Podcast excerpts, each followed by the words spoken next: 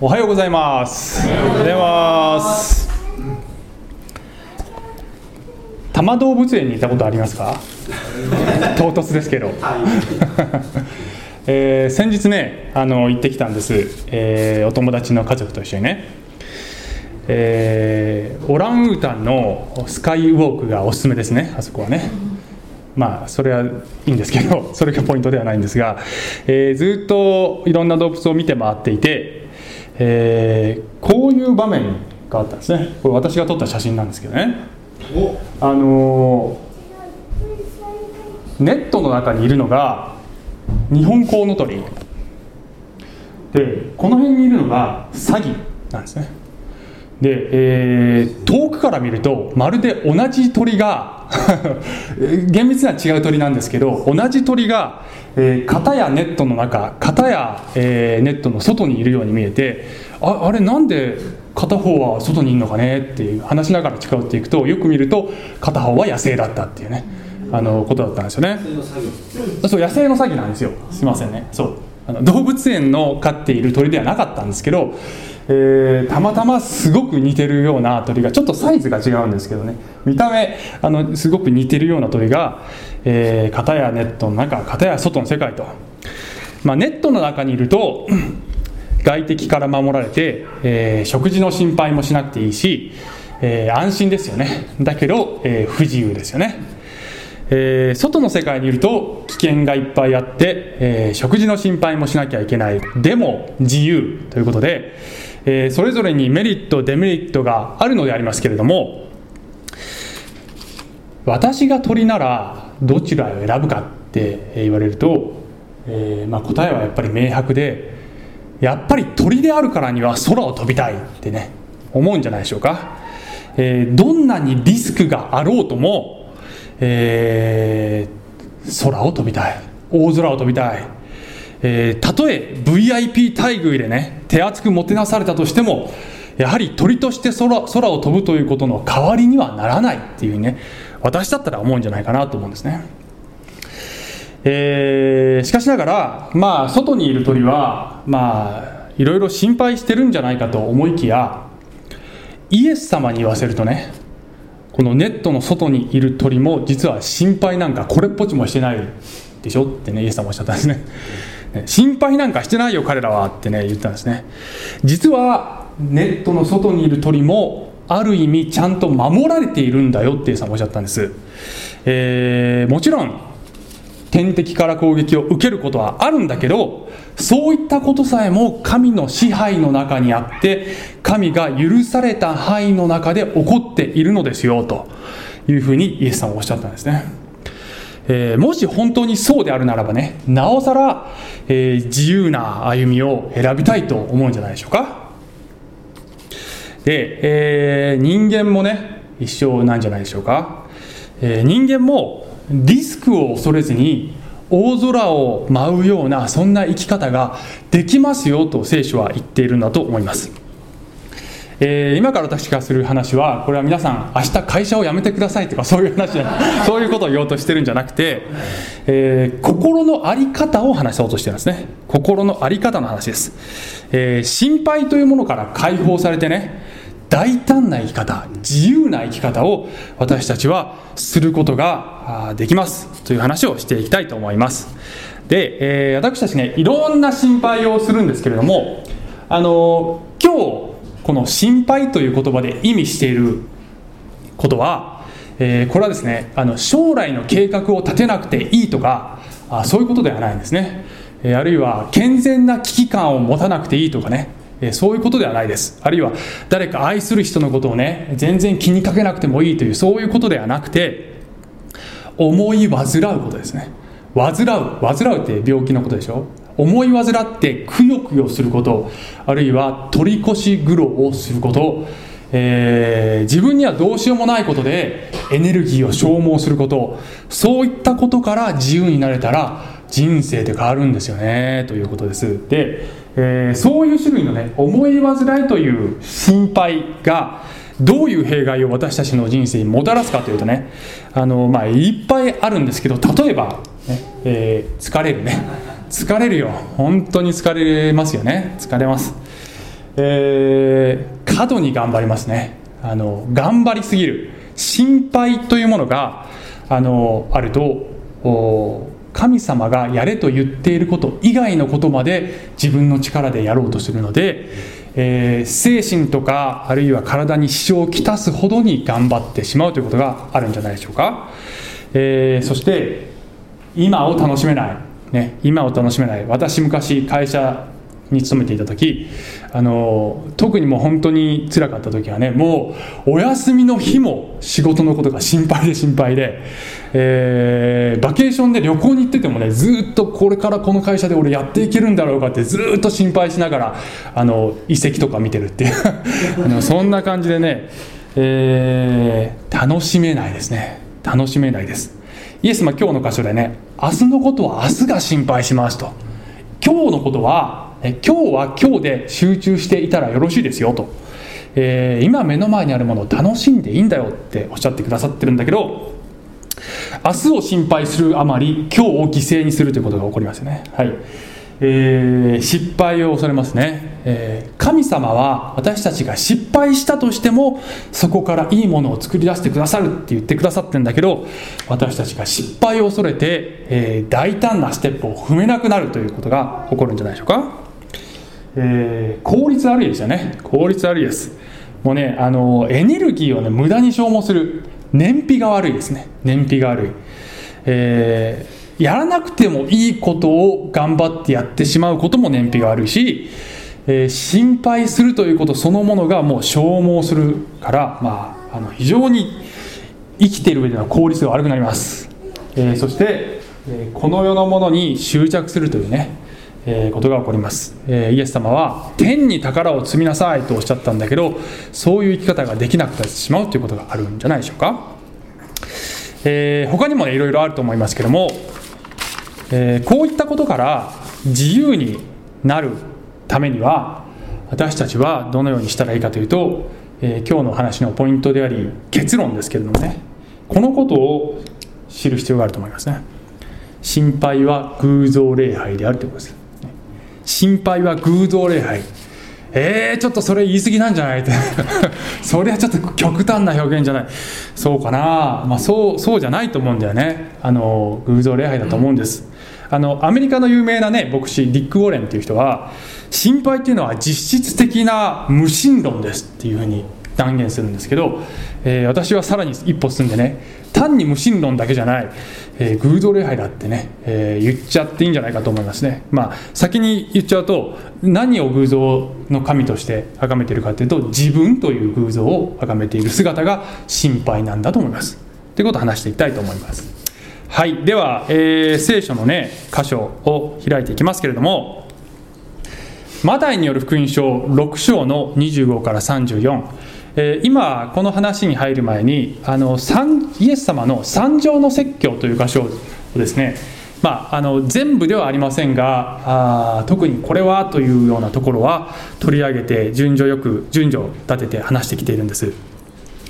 で、えー、今日の箇所ではね、まあ、非常に有名な箇所で、えー、神の国とその義をまず第一に求めなさいっていう言葉が出てくるんですけども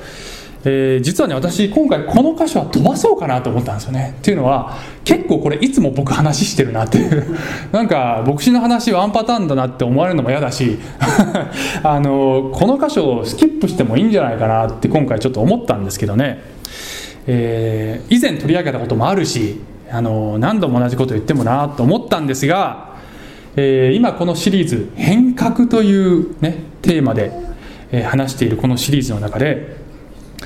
神の国とその義をまず第一に求めなさいっていう言葉この言葉ほど変革をねもたらす私たちの人生に変革をもたらす、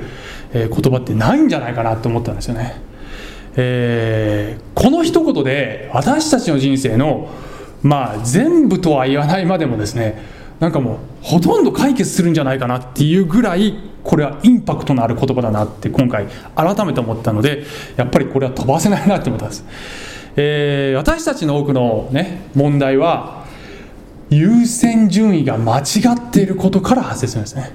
あるいは選択の基準が間違っていることから発生するんです。そこから多くの問題がね人生で発生してくるんです。ですからあこれをしっかり、えー、今日もう一度、学びたいと思いました。でこの話があの出てくるこの文脈はイエス様がですね天に宝を積みなさいっていう話を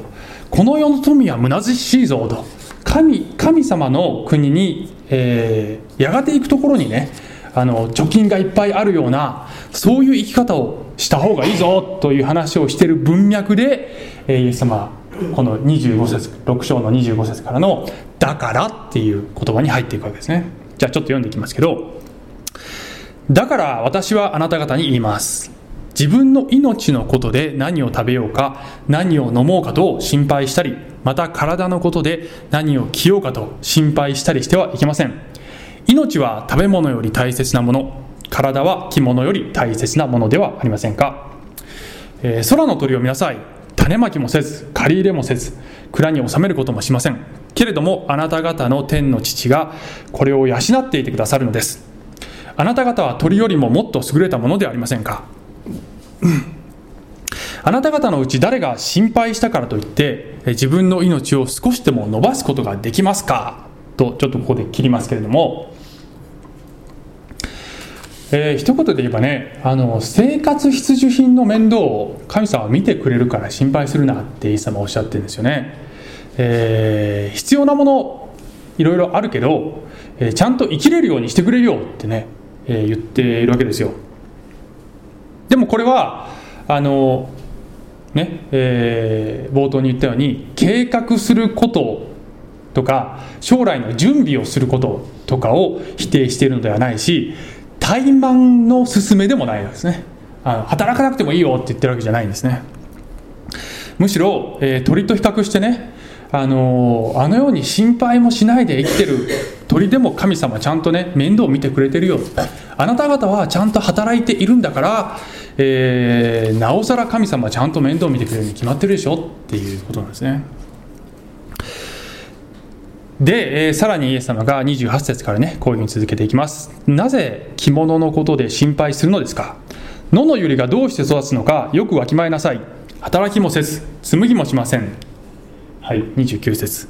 しかし私はあなた方に言います。映画を極めたソロモンでさえこのような花の一つほどにも着飾ってはいませんでした。今日あっても明日は炉に投げ込まれる野の草でさえ草さえ神はこれほどに装ってくださるのだから。ましてあなた方によくしてくださらないことがわわけがありましょうか。信仰の薄い人たち。ちょっとここでまた切りますけどね。えー、ソロモンというね人が出てきましたね、えー、ソロモンは、えー、旧約聖書に出てくる王様ですけどもイスラエルの黄金時代を築いたあ王様で、まあ、めめちゃくちゃリッチだったんですね、えー、そのソロモンよりも野の花の方が美しいでしょうって言ってるんですが皆さん着飾るっていう言葉これ生活必需品じゃないですよね。ね着飾らなくても生きていけるでしょ？だから着飾るって生活必需品以上のものでしょ？だからイエス様は最初に生活必需品の面倒を神様を見てくださるけどでも、えー、あなたがあなた方が超ギリギリで生活できるぐらいまでは大丈夫だよって言ってるんじゃなくてそれ以上のえー、人生を楽しむというところまで神様はちゃんと考えてくれてますよというふうに言っているんじゃないでしょうか。えー、ね、でそれはま何もあの大量の宝石とブランド品で身をあの固めることができるようにしてくれるっていうことではなくて、えー、私のねこの読み方はこれ野の花と比較されてるんですよ。でえー、野の花って着飾ってないけど美しいよね。ってイエス様おっしゃってるってことはこれはあの素のままで美しさがあるっていうことなんじゃないかなと僕は思ってるんですね。どうですかね、えー、あなた方は神様が与えた個性をそれぞれに持っていてもうすでにあなたの中に美しさが備えられていて神様はその美しさが最大限に輝くことができるようなそんな生き方を与えてくれますよっていうことだと私は思ってるんですけどどうでしょうかね？この捉え方。素敵でしょ、えー、そういうのもそれは別におしゃれしちゃいけないってことじゃないですよ。おしゃれもしてもいいんですだけど、えー、それ以上に私たちの内面から輝き出るものがあるっていうふうにねイエス様おっしゃっているんじゃないでしょうか。そして人生を、楽しむことができるっていうふうに言ってくださってるんだと思います。さあで31節に続いていきますけどもイエス様はこういうふうにまとめるんですね、えー、そういうわけだから何を食べるか何を飲むか何を着るかなどと言って心配するのはやめなさい。こういうものは皆違法人が切に求めているものなのです。しかしあなた方の天の父はそれが皆あなた方に必要であることを知っておられます、えー、だから神の国とその義とをまず第一に求めなさい。そうすればそれに加えてこれらのものは全て与えられます。だから明日のための心配は無用です。明日のことは明日が心配します。ロークはその日その日に十分あります。違法人がそういうことを切に求めてますよっておっしゃったんだけどこれは、えー、人種差別をしていることではなくてしているのではなくて、えー、神を本物の神を知らずに生きているとそういう生き方になってしまいます。ということをイエス様はおっしゃってるんだと思いますね。で、えー、イエス様は最後にねこのね神が必要なものを与えてくれるための条件を最後に話してるんです。その条件が神の国とその義をまず第一に求めなさいってことです。聖書はどんな生き方をしていても神がちゃんと面倒を見てくれるからねって言ってるわけじゃないんですね。まあこれは当たり前のことです。えー、ねあのクリスチャンになって神様の子供になったから、えー、パチンコだけやってても パチンコ三昧の生き方でもちゃんとね、えー、生活していけるようにしてくれるでしょう神様って。それは違うでしょと。神様今日も出る台に導いてくださいますようにとかさ。それは違うでしょうと。ね。えー、間違った生き方をしていても何もかも神様は面倒見てくれますよっていう話じゃないわけです。で聖書は救いは私たちの努力は必要ないって言ったんですね、えー、救いはただ単に受け取るだけある意味無条件に与えられるんです。しかしながら真に豊かな人生を歩みたいと思うならば人生で何を優先させ何に価値を置いているかというところにその豊かな人生はかかってきますよと。私たちの側に選択の責任はちゃんとあるんですよというふうに言ってるんです。あるいは何を犠牲にしてね何を選択しそして何を犠牲にしたかということが豊かな人生に関わってきますというふうにおっしゃっているんだと思います。でね皆さんこの話をイエス様はねあのこれを聞いてる群衆はほとんどの人が相当貧しいんですよね。すごく余裕のある人に語ってるんじゃないですイエス様。もうすでにギリギリの生活をしている人たちね。そりゃ食べ物の心配とかするでしょうっていうそういう立場の人たちにイエス様はこのねとてつもないチャレンジを与えてるんですよね。あの群衆としてはねこれ真に受けていいのかなってね。これイエス様が言っているこの原則がね本当に働かなかったらこれどうすんの？こんな理想論を掲げて本当に人生回っていくのかっていう。特にイエス様はここではあのイエス様はねメシアとして登場して神の国を述べ伝えている。つまりいわば神の国運動をやってるんです。でイエス様はこの神の国の運動にあなたも何らかの形で参加しませんかと招いてるわけですね。でその時にそれを優先させて考えるならばあなた方の他の面倒は神様ちゃんと見てくれるから安心してこの働きに何らかの形で参画してきていいんだよというふうに言ってるんだけどもしこれが嘘だったらとんでもないペテン師だねこれね。イエス様を信じてついていったらあの飢え死にしてしまいましたってなりかねないぐらいの貧しい人たちなんだよこの人たちはでその人たちにイエス様はチャレンジを与えてるわけです。では神の国とその義を求めるとはどういうことかというとですね皆様、えー、神の国というのは、まあ、少し前も話したような気がしますけど御国神の国っていうとこれは神である方が王として支配している状態のことを神の国っていうんですね。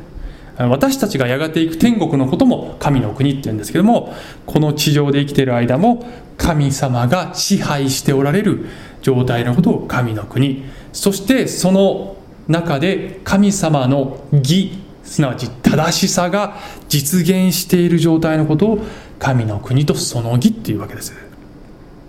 一方で心配とは何かというと、えー、神が支配しておられるのではなくて私が私の人生の隅々まで支配してないと嫌だという態度であります。えー、人間には手に負えないことがたくさんあるんだけれども、自分の手に負えないことまでも何とかしなければならないと思い込んでいる時に私たちは心配してしまうのであります。で、えー、私たちの人生のね、ある部分、あるいは私の、私たちの周りの世界のある部分は神様がそこは私に任せておいて大丈夫だよと言ってくださっている領域領域がねあるわけです、まあ、究極的には全てなんですけどでも特に私たちがどうしようもすることができないところは神様がちゃんと見ててくれるよから大丈夫と聖書が言っているところまで自分で何とかしなきゃいけないんじゃないかと思い込んでる時にやきもきするんです。ああのだからねある意味越権行為なんですね。神様の仕事を取ろうとする。そういう態度と言えるんじゃないでしょうか。すなわち心配とは自分自身が全てを支配しなければならない。すなわち自分が神でなければならないというそういうマインドになっている時に私たちは、えー、心配してしまうのです。だからそうじゃなくて神の支配の方に切り替えなさい。あなた方のマインドを神の支配に切り替えなさいとイエス様おっしゃってるんだと思います。えー、ね。でじゃあですね皆さん。あの心配まあそうは言ってもね心配ししちゃうじゃん。ししちゃうじゃんね。心配しますよ。人間だから、えー、聖書はまあね、心配するなって、ドンとボーリー、ドンとボーリーって、えー、命令なんですよ、これね、えー、心配する必要ないよじゃなくてね、聖書は、心配してはならないって言うんです。だから、心配するっていうのは、これはね、あの厳密な罪なんですね。だけど私たち罪人だから、えー、心配しちゃうんだよ。だから、心配をしてしまうときに、どうしたらいいかということをね、えー4つ話したいと思いますね。心配をどうするかというと、えー、4つのことに変換してくださいっていう話をします、ね、4つのことです。で、えー、比率的には4つ目に一番時間をかけたいと思います最初の3つは、えー、ちょっとサクサクといきたいと思いますけどあのー、まずね心配を祈りと感謝、まあ、祈りと感謝ってここですでに2つになってますけどね。あのこれ1つにまとめてってことです、えー、1つ目の項目が祈りと感謝に変換してくださいってことですね。でこれは、えーと、先週まで話していた祈りなぜ祈るのかというシリーズでね、えー、話してき、えー、たことですけどもその時にもこの御言葉を、えー、ご紹介しましたがこれは本当にねこの御言葉は、えーね、えー、素晴らしいと思います。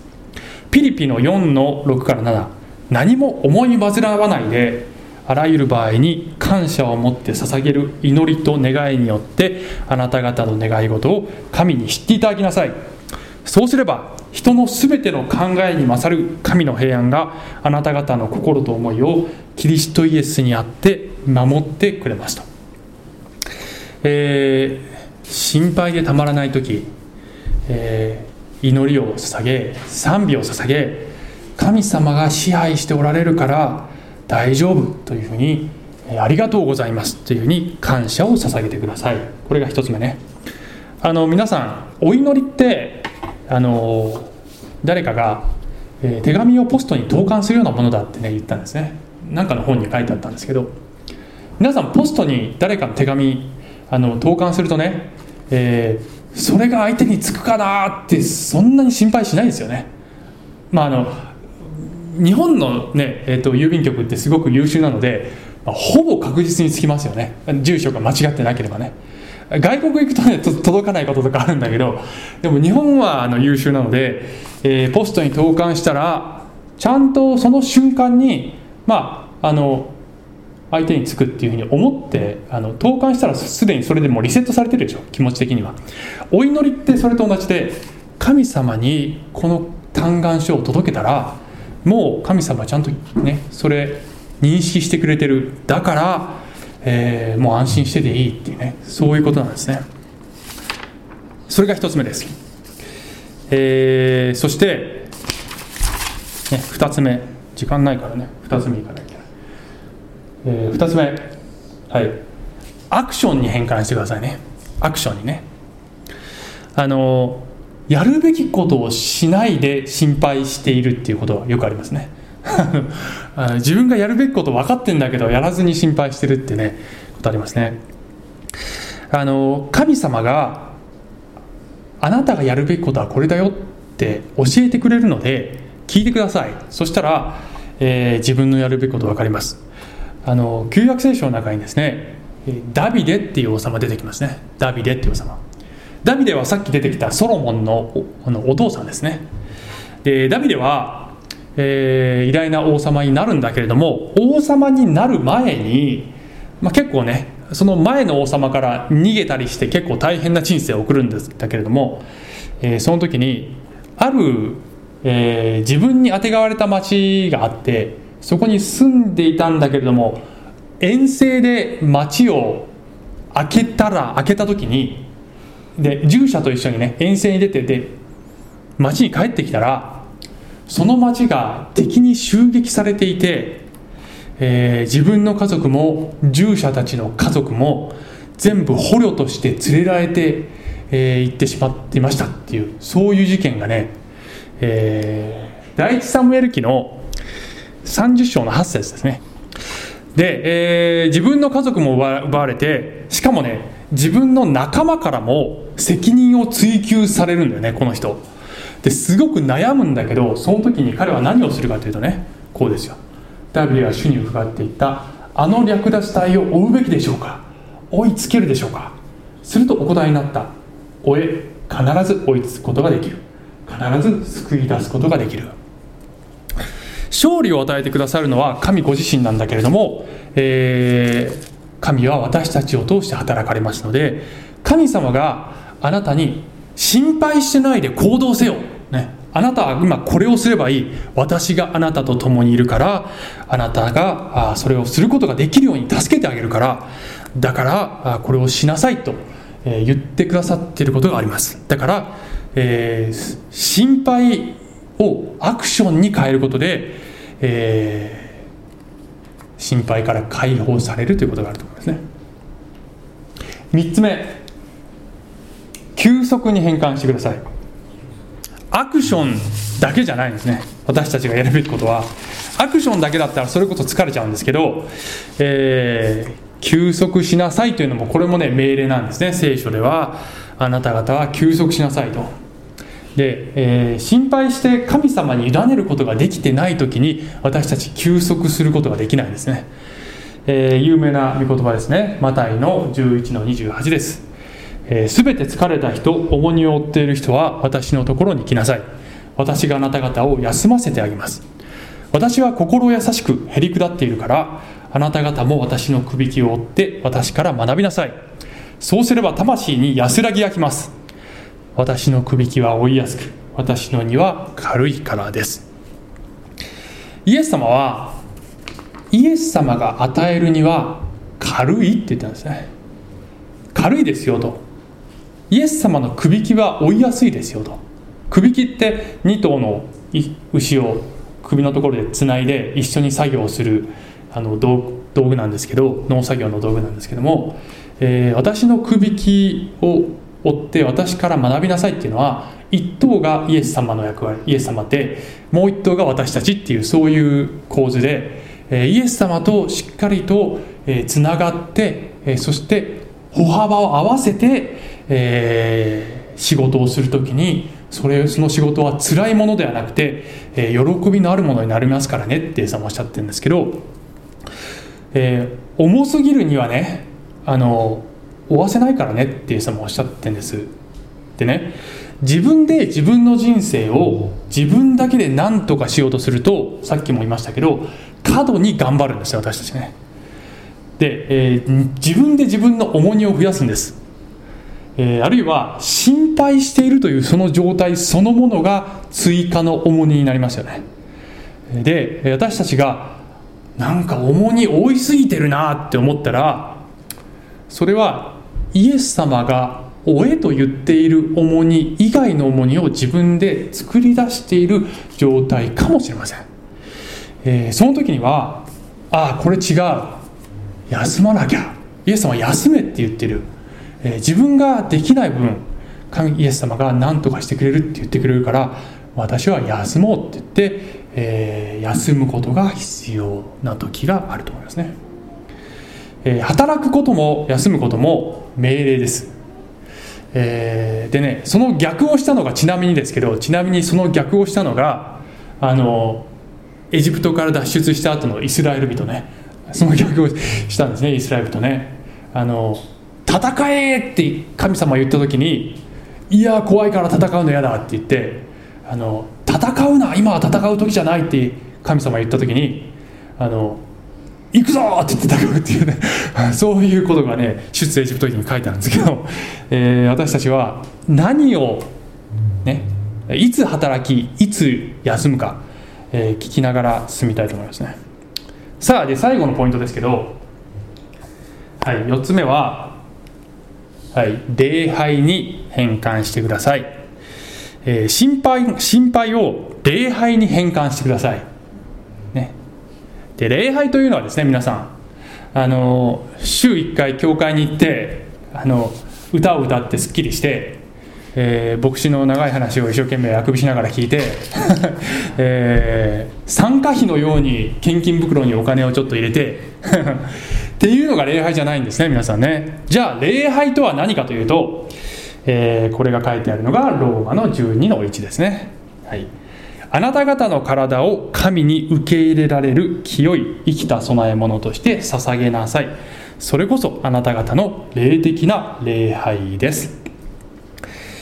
えー、礼拝とは捧げることでありますね。捧げることです。なぜ私たちが賛美をするかというと賛美に乗せて自分自身を捧げているんですね、えー、なぜこのね聖書の話を聞くかというと、えー、話を聞くって皆さん話を聞く相手に身を捧げてないとできないですね。これね。私の妻がねよくあの私に考え事ばっかりして自分の話聞いてくれてないって言うんですけど あの妻の話を聞こうと思うとその時間妻に自分を捧げてないとできないんですね。でねあの神様が、えー、まああの語っている私は未熟ですけどもこの未熟な牧師を通してももしかしたら神様は今日私に語っておられることがあるかもしれないというふうに、えー、聞く時にそれは捧げているという状態になるんです、えー、そして、えー、献金もその自分の宝を捧げることで自分自身を神様あなたに捧げますという行為それが献金でありますね。ですから、えー、自分自身を捧げることが皆さん、えー、皆さんがここに来ているその目的なんです。しかしそれは週1回教会でするだけのことではなくて、えー、仕事場でも、え車の中でも、え家のね台所でもえ、テニスコートでもそれは僕の場合ですけど あのどこにいても神様あなたに捧げます。自分自身を捧げます。私が支配しているのではなくて私が自分の人生や私の周りの世界を支配しているんじゃなくて神が支配しておられるというふうに、えー、してください。神様が支配してくださいというふうに支配権をお譲りすることそれが礼拝であります。それはどこにいてもすることができるのです。自分が神であることをやめる行為です。ちなみにこの御言葉は、えー、これはねあの旧約聖書の中でイスラエルの民が礼拝をする時に動物の犠牲を捧げたんだけれどもそれと対比して書かれてるわけですね。あの旧約聖書の中では旧約の時代ではねあの死んだ動物を捧げたんです、えー、今は私たちは、えー、生きている自分自身を捧げるんですね。生きた供え物として捧げるんです。1991年に皆さん NHK のドキュメンタリーで「アインシュタイン・ロマン」っていうドキュメンタリーあったんですけど、えー、覚えてますかね？はね覚えて 当時結構流行ったんですけどあのアインシュタイン・ロマンっていうねあの一連の6回ぐらいかな？のあの NHK のドキュメンタリーあったんですね。でこれはねあのアインシュタインのねえー、半生を紹介しながらその理論とかあるいはその思想とかを紹介するそういう番組だったんですけども科学の話だけではなくて哲学とか宗教の分野にまでこうあの結構ねあの話を進めるっていうそういう番組だったんです。で、えー、この番組の中でねあのまあね科学だけでは世界をちょっと説明できないんじゃないかってねやっぱり神がいるんじゃないかっていうこともいろいろ考えるようなねことを言うんですけど、まあ、神がいるとしてもその神が人の運命を左右したり歴史に介入してくるようなそういう人格を持つ神なのかどうかというそういうね命題を、えー、問題提起をするような形で一つのショートストーリーが、まあ、ビデオクリップのような感じでね紹介される挿入されてくるね。そういう場面があるんですね。でどういう話かというとね、えー、ある人が人里離れた誰もいない断崖絶壁にあの来ましたと。で最初景色を眺めてんだけどもあの足滑らして落ちちゃうんです。で、えー、飛び出てるこのね木の根っこみたいなところにね捕まって一命を取り留めるんだけどもうとても自分の力では登ることができない。っていう状態になるんですでねこの人はね、えー、アインシュタインロマンなんでこれアインシュタインの格好してるんですけど、えー、この人はねこのぶら下がりながら「神様助けて!」って言うんですねそしたらなんと天が開けて光が差し込んで神の声が聞こえるんですねで神様言うんです「あなたは私を信じるか?」って言うんですねえそしてこの人ねもう必死でね「信じます信じます」ってね「もう今まで教会も行かなくてごめんなさい」とか「これからちゃんと行きますから」とかって言うんですね「信じます信じます助けてください」って言うんですね。そしたら神様が「分かった。じゃあ私が支えてあげるからその手を離しなさい」って言って光が消えるんですね。でこの人一人でね「えこれ本当?」って言ってね「神を信じて良いものか」こうねぶら下がりながら自問自答する自問するんですで考えた結果彼が出した結論はあのしがみついたままで「誰か助けて!」って叫ぶってそこでねこれ終わるんですけど このクリップ終わるんですけど、まあ、NHK がねこれをね挿入したその意図はちょっといまいちよくよく分かりません、えー、どっちかっていうとそんな神様はやっぱりいないんじゃないのっていうそんなトーンだったような感じがしますけどねでも、えー、NHK の意図はともかくとしてねこれは私たちに、えー、チャレンジしてますねこれね。なぜかというと私たちクリスチャンは人格を持つ神を信じてるんです。私たちは介入してくださる神を信じてるんです。で神が働いてくださるそういう神だと信じるということは皆さん手を離すってことなんです。この状況で。でねこれ離さなかったらあのやがて手がしびれて落ちるんです。どうせね。どうせ自分の力では上がれないんです。で人も来ないんですこれね。だから自分の力ではどうしようもないので、えー、これにしがみついててもエネルギー消耗するだけなんですこれね。だからあの本当に神を信じるならこれ手離すべきなんだけどもあの神が介入してね神が本当に守ってくれているって信じないとこれ手を離すことは絶対できないんですね。でイエス様はね今日の箇所で手を離してごらんなさいと。物理的に何かをするっていうことじゃないかもしれないですね。必ずしも。どちらかというと心の中でこの作業をするんです。私がしがみついているもの私が自分の力で何とかしようとしていること、えー、だけどどうせどうしようもどうしようもできないようなそういうこと。そういうことを、えーね、手放して神様の手の中にもう落ちてしまったらいい、えー、まな板の上のね恋になってしまえばいいと。神様どんな結果になってもあなたあなたが好きなように私の人生を煮るなり焼くなりね好きに料理してください。って言っちゃえば皆さん楽になるから。本当に。楽になりますからね、えー、神が働いてくださいます。手を離して神の腕の中に落ちとしまえば心配から解放されます。どうせ自力では何ともできません、ね、そういうことです。そういう時にはそうしてください、えー、しがみつくだけエネルギーの浪費でありますね。ですから神に自分自身を捧げてしまうすなわち礼拝のハートを持ってください。そうすればそれが究極のね心配から解放される、え、方法だと思います。はい。では最後にね御言葉読んで終わります。第一ペテロ5の7あなた方の思い煩いを一切神に委ねなさい。神があなた方のことを心配してくださるからです。心配するのは神の役目だってね。神が心配してくださるのになんであなたが心配しなきゃいけないんですか、えー、神様が心配してくださってます。お祈りします。はい。イエス様、